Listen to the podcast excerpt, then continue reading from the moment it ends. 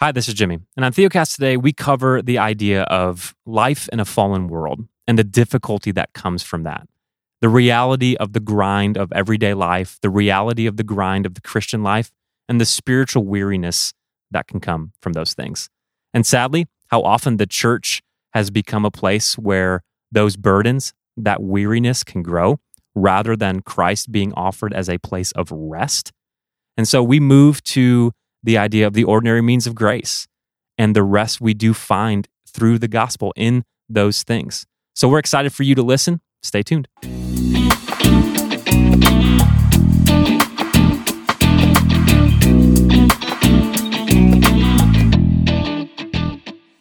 Welcome to Theocast, encouraging weary pilgrims to rest in Christ. Conversations about the Christian life from a Reformed perspective. Our hosts today are John Moffitt, pastor of Community Bible Church in Spring Hill, Tennessee, Justin Perdue, pastor of Covenant Baptist Church in Asheville, North Carolina, and myself, Jimmy Bueller, pastor of Christ Community Church in Willmar, Minnesota. How's it going today, guys? It's good. It's going. Feeling all right? Uh, yeah, a little tired.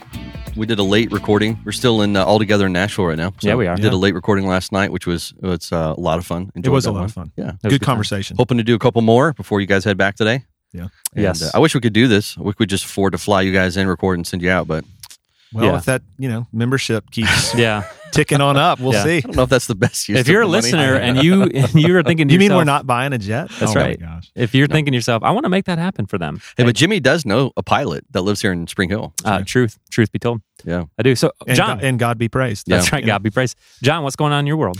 Well, I am in the process of trying to buy a car. Mm. And um, mm. I will tell you, there are two things that there's that there's nothing that stresses me out more than two things in life. One, finding a new job, which thankfully I won't have to do that, hopefully, for a while. And number two, buying a new car. And I don't mean new, but I mean new to me. Sure, right. And um, yeah, I uh, I'm a very decisive person, but when it comes down to a car, it's such a big commitment. I'm always afraid of buying a lemon or not buying, you know, the right kind of car, and so.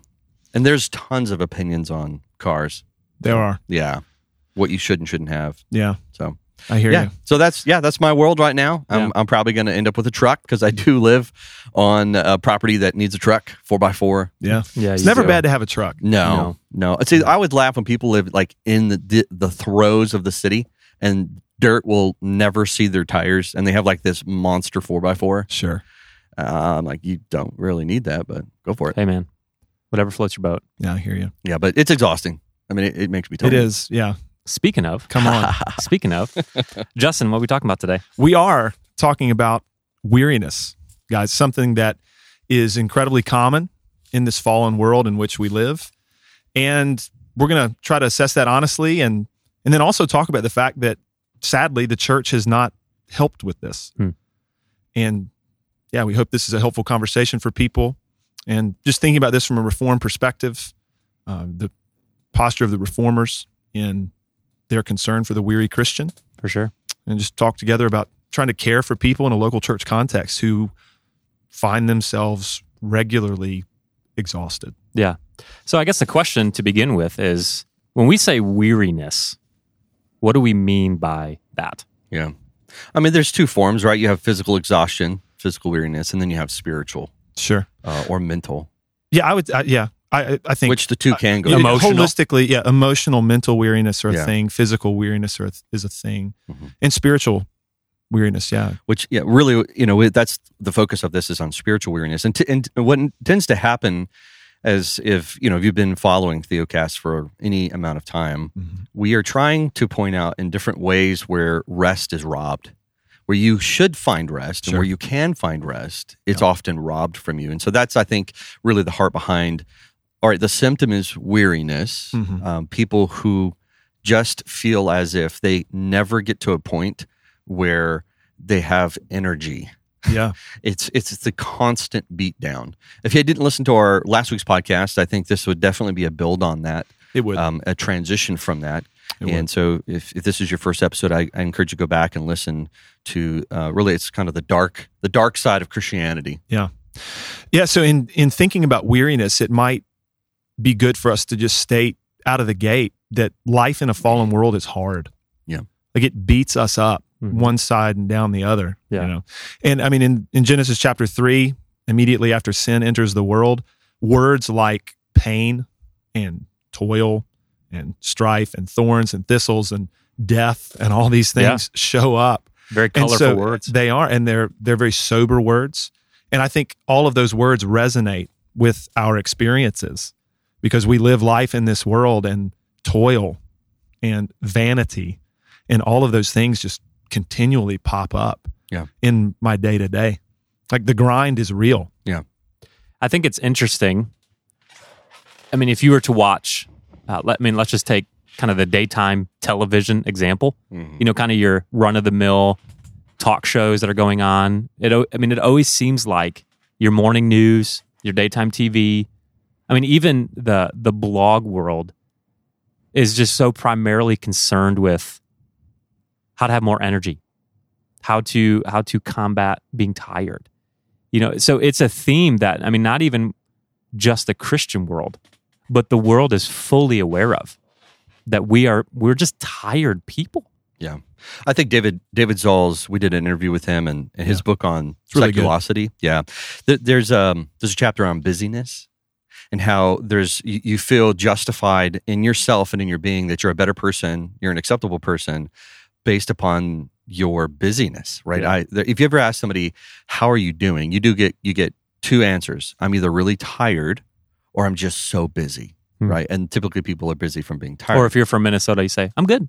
I'm good. I'm good.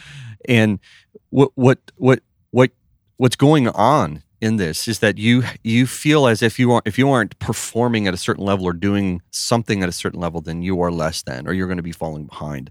I don't know about you, but if you if you ever get around someone who is really hot up on a topic mm. or a movement, uh, I I love picking on Justin here, but like CrossFit people make me so tired. Wow, we're we're going there. We're yeah, going to do that. There. Um, yeah. Food dietary people that are on yeah. a certain, you know, whether yeah. it's keto or oh paleo, paleo where, where or like whatever. Food is a moral issue. Right. Yeah. yeah. Right. And, and so you get around these people and, the, or if it's a vegan, and they, they can just make you so exhausted because if you don't view it their way sure. at the exact same intensity they do, then they're going to make sure you know, and they're just going to grind you down into the point that you finally give in. Right. And and it's not sure. even, it doesn't even have to be that. Well, I'm making their transition to spiritual. Yeah, it, it can be anything. Yeah. You know, I'll just, I'll throw myself under the bus. You know, when I, when I first got into quote unquote, you know, Calvinism. Yeah. The doctrines of grace. I, I mean, I was an intolerable person. Yeah. Because nobody was saved. Right. Sure. But me. Sure. You know, it was just like, man, you don't even, yeah. do you even read your Bible? You, you know, sure. I mean, it was just, but w- we do that. Oh, we you know, absolutely we, we, do we, Oh, we, yeah, for sure. We we heap, in all these various areas of life, we heap burdens upon people. It's just what we do. That's right. Yeah. As fallen human beings. I think the fad-driven Christianity is what I think is at maybe the root of a lot of weariness because sure. you, you run from fad to fad, yeah. just like anybody who runs from a diet to a diet or the next yeah. financial plan to the next financial plan. In Christianity, we have seen so many fads. And I would say in the conservative realm, even in the, the semi, you know, air quotes, reformed realm. The Calvinistic evangelical realm. Right. So yeah. you you know, you have the resurgence movement, you have the radical movement, you have the, you know, yeah. desiring God movement. You have these movements yeah. where at their core, they are evangelical. Sure. But they are pressing in on you mm-hmm. to do something in a certain way. And if you don't do it, then you're less than. And that may be yeah. unfair in some of those movements. Sure. So, but what it produced in me, in almost every one of these that I actually looked into, it produced just exhaustion. Yeah. And I think what's common in a lot of these contexts is, I've heard you guys before, you know, on Theocast talk about this, there's a Christian way to do everything. That's right. You know? And so then that that is a conversation about over-spiritualization that's right. related to this. Hmm. Because when you spiritualize everything, it is just flat out exhausting. That's right. Like there, there's no safe space to just have a conversation. Yeah, or talk about life, bro. Can you just watch this movie? Can yeah. you just watch it? Yeah, like, and, not, and not and yeah. not talk you know? about like spiritual parallels yeah. or scriptural parallels That's in right. this movie. Can we just watch the movie? Yeah, and it's fine. I mean, you, know? you can do that. That's sure. fine. But but I think you know, at least for me, one one could do that. Yeah, you can do that uh, on a list of options. So you know, when I was in when I was in Bible college, you know, the what I was involved, I mean, it was, that was the thing to do. You know, you couldn't merely watch Batman. I mean, you had to overlay Look for Batman. Oh, yeah. yeah. And it just... Well, and Batman's no good because it doesn't have any of that in it. Nice. That's, that's true. So, but but what I'm what I'm trying to say is we can do that to the point where we can actually take the simple pleasures that God has given us, yeah, and we can turn them, not, you know, we can shift them from gifts that He's given us yeah. into just like, I mean, that's the food example. Yeah, right. You're exactly right.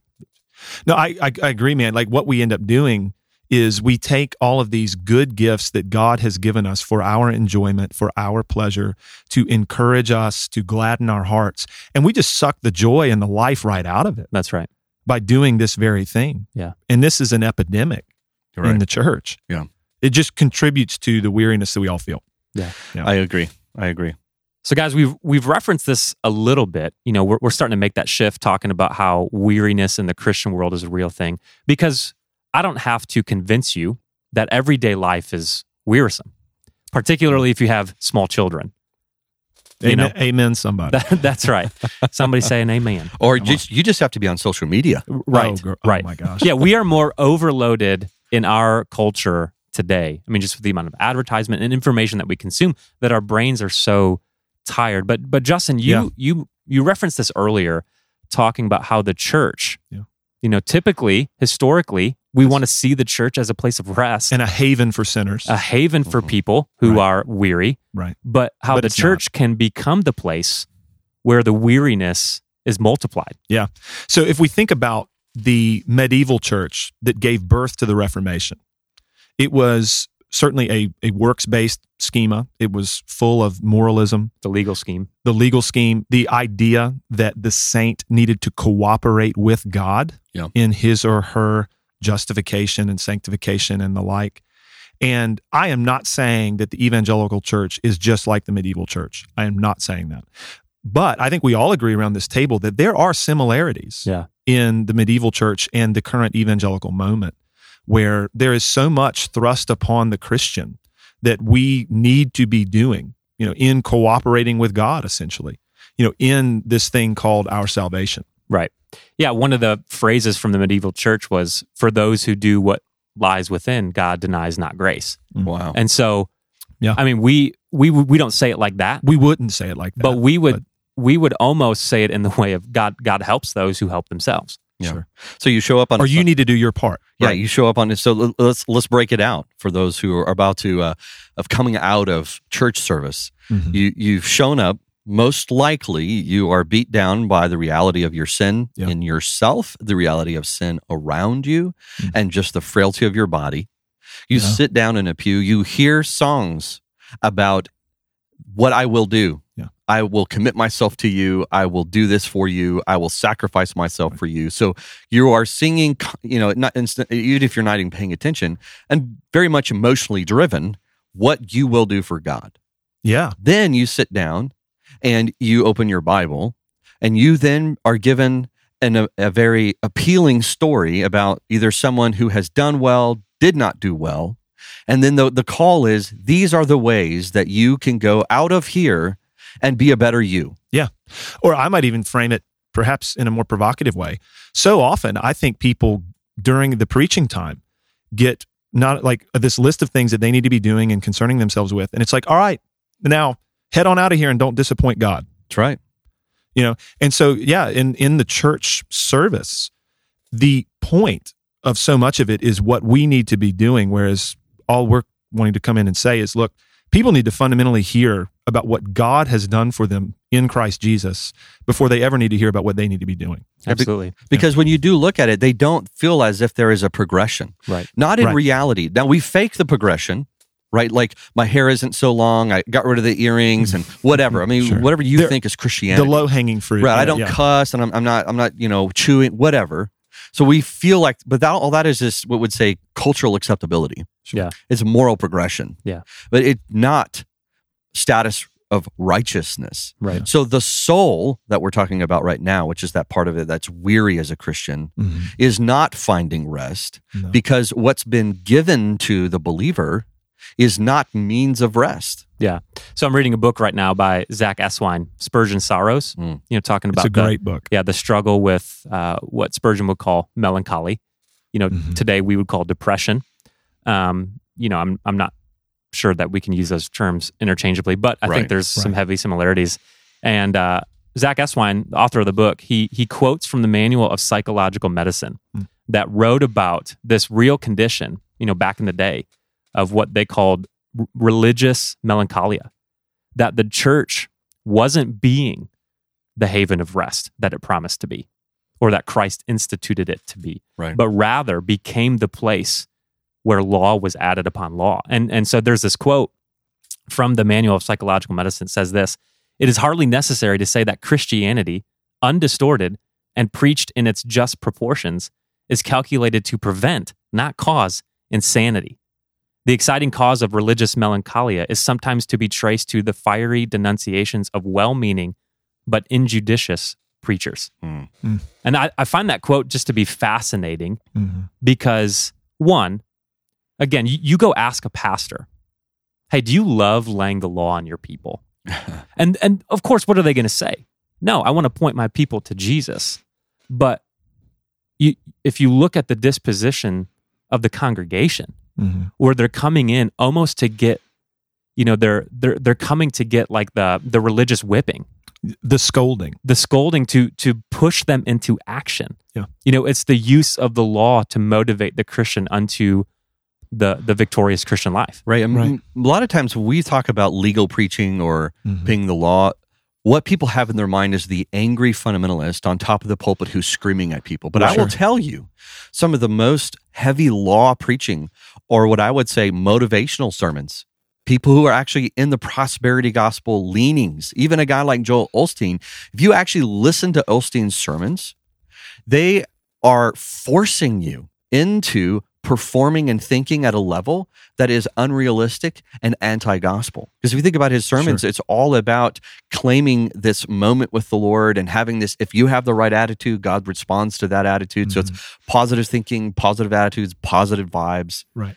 Well, if you are in a sinful, decaying, weary body, and you're trying to motivate yourself to do something that is impossible to do, that only breeds more exhaustion. Yeah, and this is the insanity of just self-help. Right. Sure. Because myself is what needs help, right. and so I'm going to self-help myself. Yeah. That's the insanity. It is insane. Or, you need to be rescued from you. Yeah. Absolutely. Right. Or go to someone who has done it and do, do what they did. Sure. Yeah. Right. Jimmy, you said something earlier in talking about how intolerable you were oh, when you absolutely. encountered the doctrines of grace. And yeah. I personally find this to be ironic when people do encounter for the first time the, you know, doctrines of grace, Calvinism, even start to walk into a Reformed kind of world and context, and they are they're in that cage stage. Yeah, uh, but a lot of times people in that moment end up bludgeoning other saints to death. Sure. In the requirements that they begin to heap on people. Sure. And I know for us, obviously, we aim to be taking up the mantle of the Reformers who sought to comfort and protect the weary Christian. Yeah. I find it interesting that a lot of times you you see the guy in the church that's rocking the John Calvin is my homeboy t-shirt. yeah. Who's and, never who's never read Calvin? That's right. Yeah, maybe he has, maybe he hasn't. Probably hadn't read a lot of Calvin, but he's rocking the t-shirt. And he's got this approach to Christianity. We sometimes at C B C like to joke around and call it Green Beret Christianity, yeah. where it's like, man, we got to make it. We got to make it hard. Like we got to we got to place demands and burdens on people so that they'll grow. And people need to be got to weed you know, out the fakers, man. Re- reading this in their in the Bible, they need to be reading this kind of theology and doctrine and all the rest. And if you're not doing it, you need to have this kind of countenance on your face, apparently, when you're singing hymns. Yeah. And if you're not, then, man, there's just not enough joy in the Lord here. Yeah. And the irony of that is that, like, bro, John Calvin, the guy that's on your t-shirt, yeah. if he were alive today, would be seeking to protect the saints from people like you. Yeah, that's right. Yeah. yeah. We're excited to announce that we have a new free ebook available at our website called Faith versus Faithfulness, a primer on rest. And we, the hosts, put this together to explain the difference between emphasizing one's faith in Christ versus emphasizing one's faithfulness to Christ, and how one leads to rest and how the other often to a lack of assurance. And you can get this at theocast.org slash primer. And if you've been encouraged by what you've been hearing at Theocast, we'd ask you to help partner with us. You can do that by joining our Total Access membership. That's our monthly membership that gives you access to all of our material that we've produced over the last four years, or simply by donating to our ministry. And you can do that by going to our website, theocast dot org. We hope that you enjoy the rest of the conversation. So um, I think a lot of that, you know, the, the whole idea of, you know, we need to raise the spiritual temperature, the spiritual barometer of the church, if yeah. you will, to, to John, you just said it, to weed out the fakers. I think there's an Smoke element. Them out, man. Yeah, th- there's an element of, you know, perhaps that desire, that hope, you know, is is well-meaning. You know, I just read yeah. that in the quote. It's well-meaning at first. You don't want to impugn motivation. Right. Um, it, it's well-meaning at first. However, what happens is you almost become the police in the yeah. church. You become the police of this person's affections aren't there. This person's feelings aren't there. Their desires aren't there. And and so you, we become kind of flash in the pan. If I don't see it within a two-week time frame, yeah. man, and when you think about that, like you think about how, like I'm just thinking of my church personally. Some of these people I've known less than five years. And so I want to take a really long view with their life. Yeah. That when we talk about difficult, weary seasons, I'm not talking about a couple weeks. Mm-hmm. That's right. Man, it could be a decade. Mm-hmm. Yeah. Mm-hmm. So uh, the observation I have made, sure, when one believer will cast judgment and say they're a lazy Christian, which there are such things. Yeah, absolutely. I mean, the Bible's sure. very clear on that. We're not denying that. No, we're not going to flatten that. But I, I, I step back and say, you're looking at it from one angle. I'm looking at it from the angle of, actually, this is probably a Christian who is so beat down from being weary, he has not energy. He's yeah. not lazy. It's just... He's it, got nothing. It doesn't make sense to him anymore, so why even try? Which is not the right attitude, and it is the sinful attitude, but I think that Christianity has gotten so confused and convoluted, people go, why try? Yeah. And it's so it's not an issue of laziness. Right. You come in with gentleness, and you begin to show them the glory of Christ in the gospel, and all of a sudden, these people are motivated again, yeah. and I didn't even yell at them. Right. So when I was going through kind of my season of a pretty... acute depression, anxiety, uh, which, to be quite honest, could be traced to a lot of pietistic understanding of the Christian life. Yeah, mm-hmm. I, I came across this pretty comical video where, you know, it was like Mental Health Awareness Month, and they put out this video where they they talked about what if we treated physical health the same way we treat mental health. Oh wow! And so there's there's this comical part where there's a man lying in bed, and and it clearly looks like he has some sort of life-threatening disease, like cancer. And then somebody barges into the hospital room and says, hey man, have you just tried not having cancer? Oh my. But and yeah. it, it's funny, but but honestly, when we when we look at the weary believer, yeah. we do that. We do. We can so easily say, you know, the joy of the Lord is your strength, bro. yeah. Like get off yeah. your butt yeah. and get on your knees and start praying, right. start reading. Right. You know, and, and I'm sure when we grab coffee next week, you'll be doing much better. That's right. Yeah. Yeah. If you can just you discipline just yourself out of this, you, yeah. you'd be able to figure it out. Which demonstrates a tremendous amount of, even if it's well-intentioned, it demonstrates a tremendous amount of ignorance. Yeah. Because so, and, and it's, it's, it lacks compassion altogether. Mm-hmm. Because so often, nobody wants to be out of the throes of sin more than the person who's in it. Mm. Right. And, and we forget that reality. And I think as a pastor, one of the things that I always want to guard against and protect against in our church is this kind of just oppressive judgment, you know, being just placed upon people, because I think so often we do expect that like sanctification is just something we can microwave. Right. You know, like, man, you you should you should see this kind of instantaneous, and even if it's not instant, it should be relatively quick. And it's like, yeah, man, we're playing the long game here. Yeah. And by saying that we're playing the long game, that's not a justification to just like overlook every short-term problem. That's mm-hmm. not what we mean. But my goodness, it's the Spirit of God working in the saint over the course of years and decades, hmm. you know, that will bear much fruit and conform us to the image of Christ. So you, there's there's a reason why fear tactics and guilt are using, because you have, in my opinion, again, not lazy, but weary Christians, and you call them to a Bible study, it's like, how could you be so encouraged? You should come. And in their mind, they're thinking, no, you're going to heap more law on me, sure, and I'm going to have more requirements, and I won't be able to perform them. Mm. And so what's the next step then? Well, then, you know, I'm I'm worried about I'm worried about whether you're a Christian or not, mm-hmm. or you're obedient. And we're going to move into church discipline, mm-hmm. which again, I am not excusing disobedience and laziness. I'm just saying our diagnosis within mm-hmm. the even conservative evangelical church uh, is, it makes sense, you know. And I see, I have seen in the modern day preacher, and I'm not going to name names, but there are people who get up and they get angry with people who are not taking church serious and they aren't participating like they should. And I stand with those weary people and go, if that's my diet, mm-hmm. if that's what you're offering me, no wonder I am so fatigued and exhausted. So guys, you know, I just want to yield to you two. I mean, you guys have been in the ministry. You've been, you know, your churches are up, moving, running. And so we've, we've, we kind of said on, on Theocast, we don't just want to deconstruct, yeah. right. but we want to reconstruct. You know, our, yeah. our tagline is encouraging weary pilgrims to yeah. rest in Christ. So just pastorally, yeah. how is it that you guys have cared for those, you know, the, the weary sinner, the weary saint that has sat across the desk from you? So I have had, recently I've had a, a, a kind of influx, a lot of varying people from different degrees. So I've had one that comes from a very, pretty strong ba- uh, fundamentalist Baptist background. And then I had another one who's coming, who is an unbeliever, really, I think. Mm-hmm. but is coming in weary at the same, and they're coming in at different weary points. Yeah.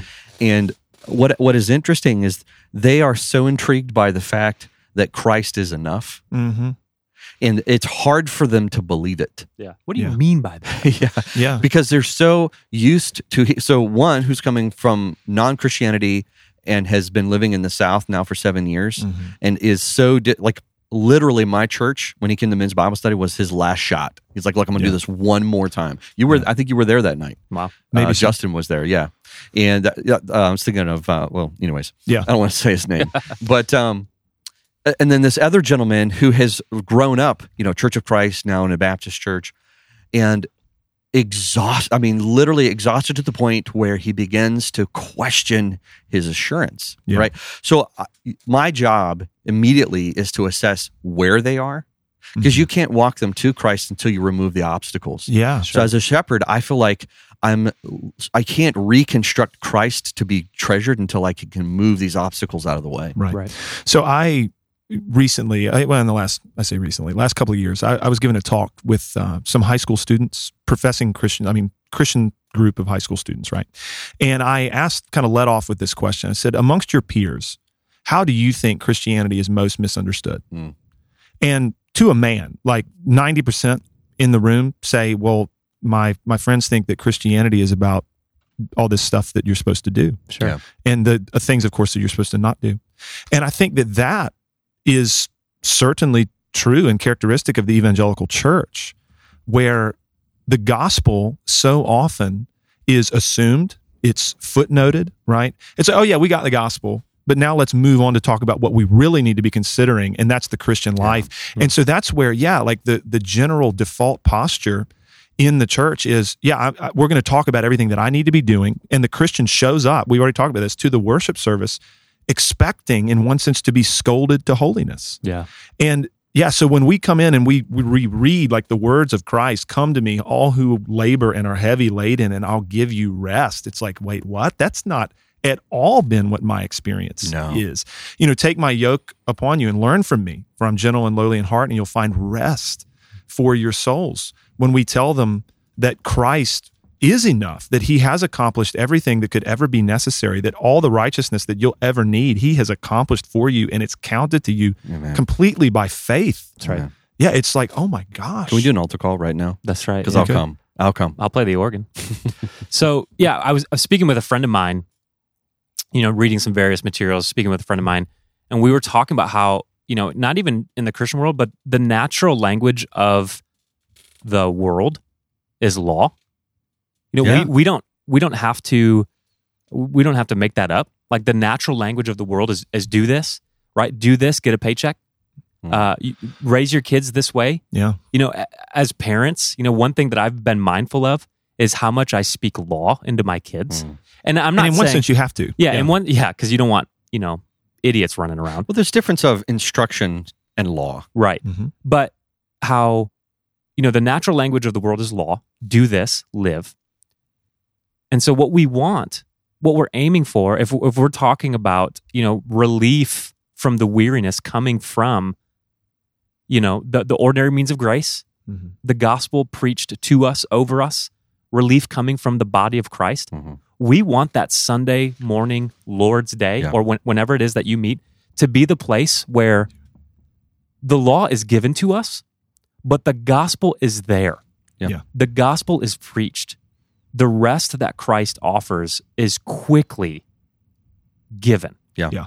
So before we have opening scripture reading and, and move our congregation to this moment of of engaging the means, right? So the preaching of the word uh, and the sacraments, I, I always stand up before the congregation and say, I know if you are anything like me, you're exhausted and beat down and tired of trying to live up to the expectation, right? You walked out of here last Sunday invigorated by the gospel and then fell flat on your face on Monday, mm-hmm. realizing Sunday isn't close enough. Mm-hmm. That's right.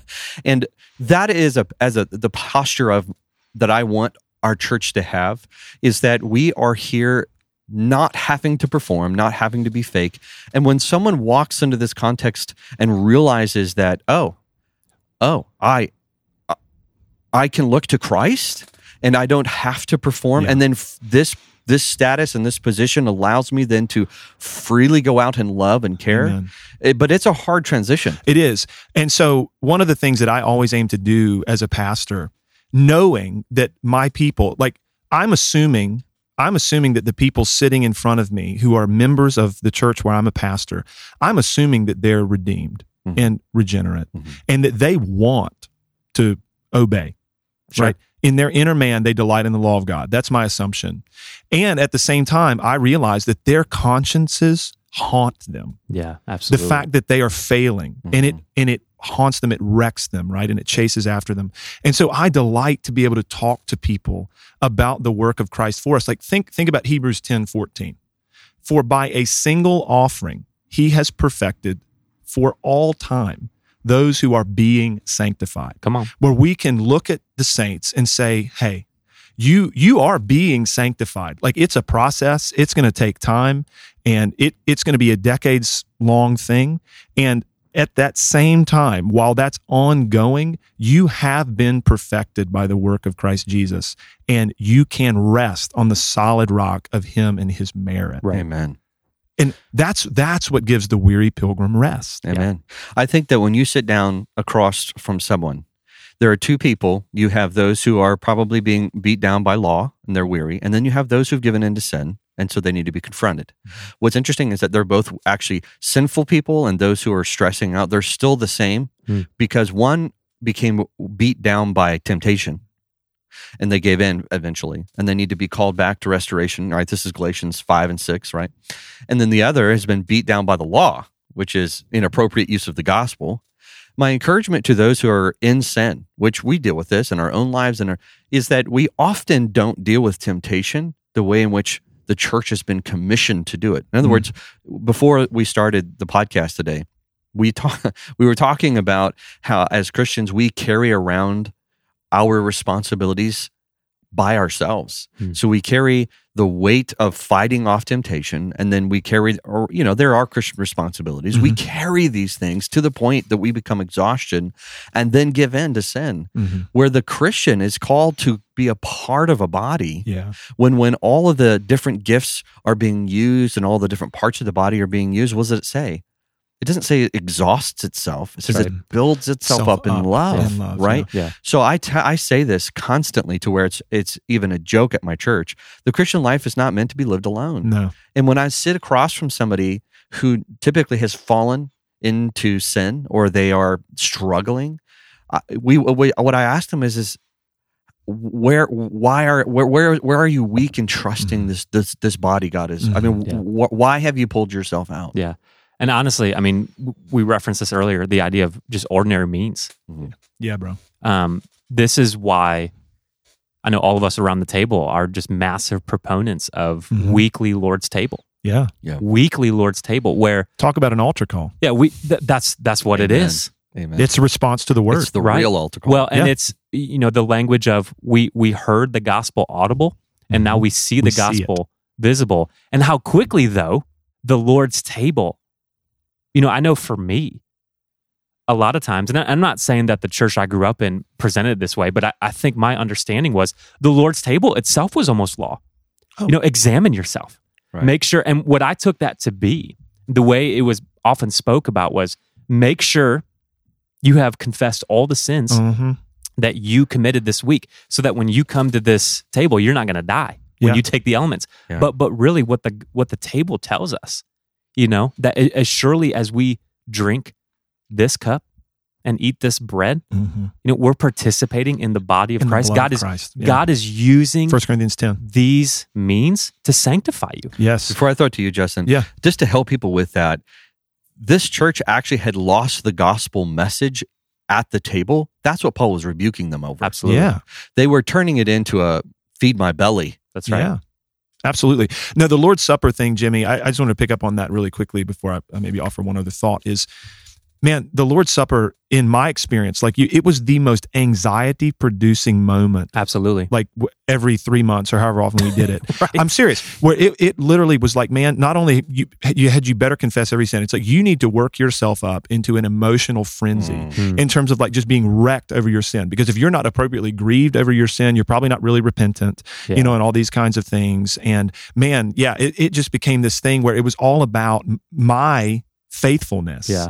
Not about God's faithfulness to me. God is coming to right? you in the elements. And, and yeah. that's what's so devastating for people. And that that is the, the paradigm, faith versus faithfulness that we talk about all the time, that right. the, the sacraments are so often manipulated and misunderstood to be made about the devotion of the believer, not the faithfulness of God well, to and, him or her.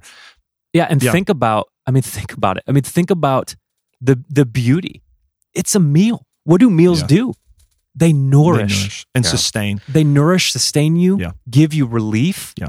Like, I mean, think about just the physical hunger that you experience, you know?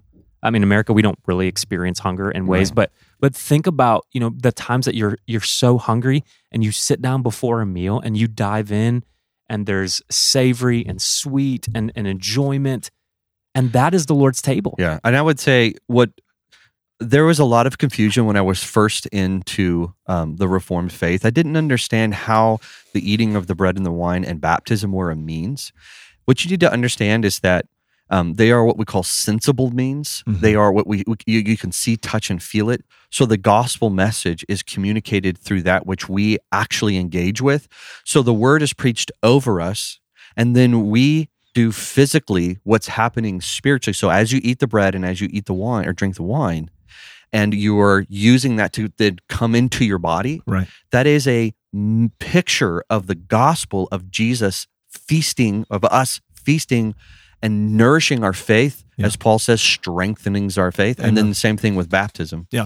So you mentioned a minute ago, John, how we're not meant to live the Christian life in isolation. We are meant to live the Christian life in the body of Christ, and that's for our good.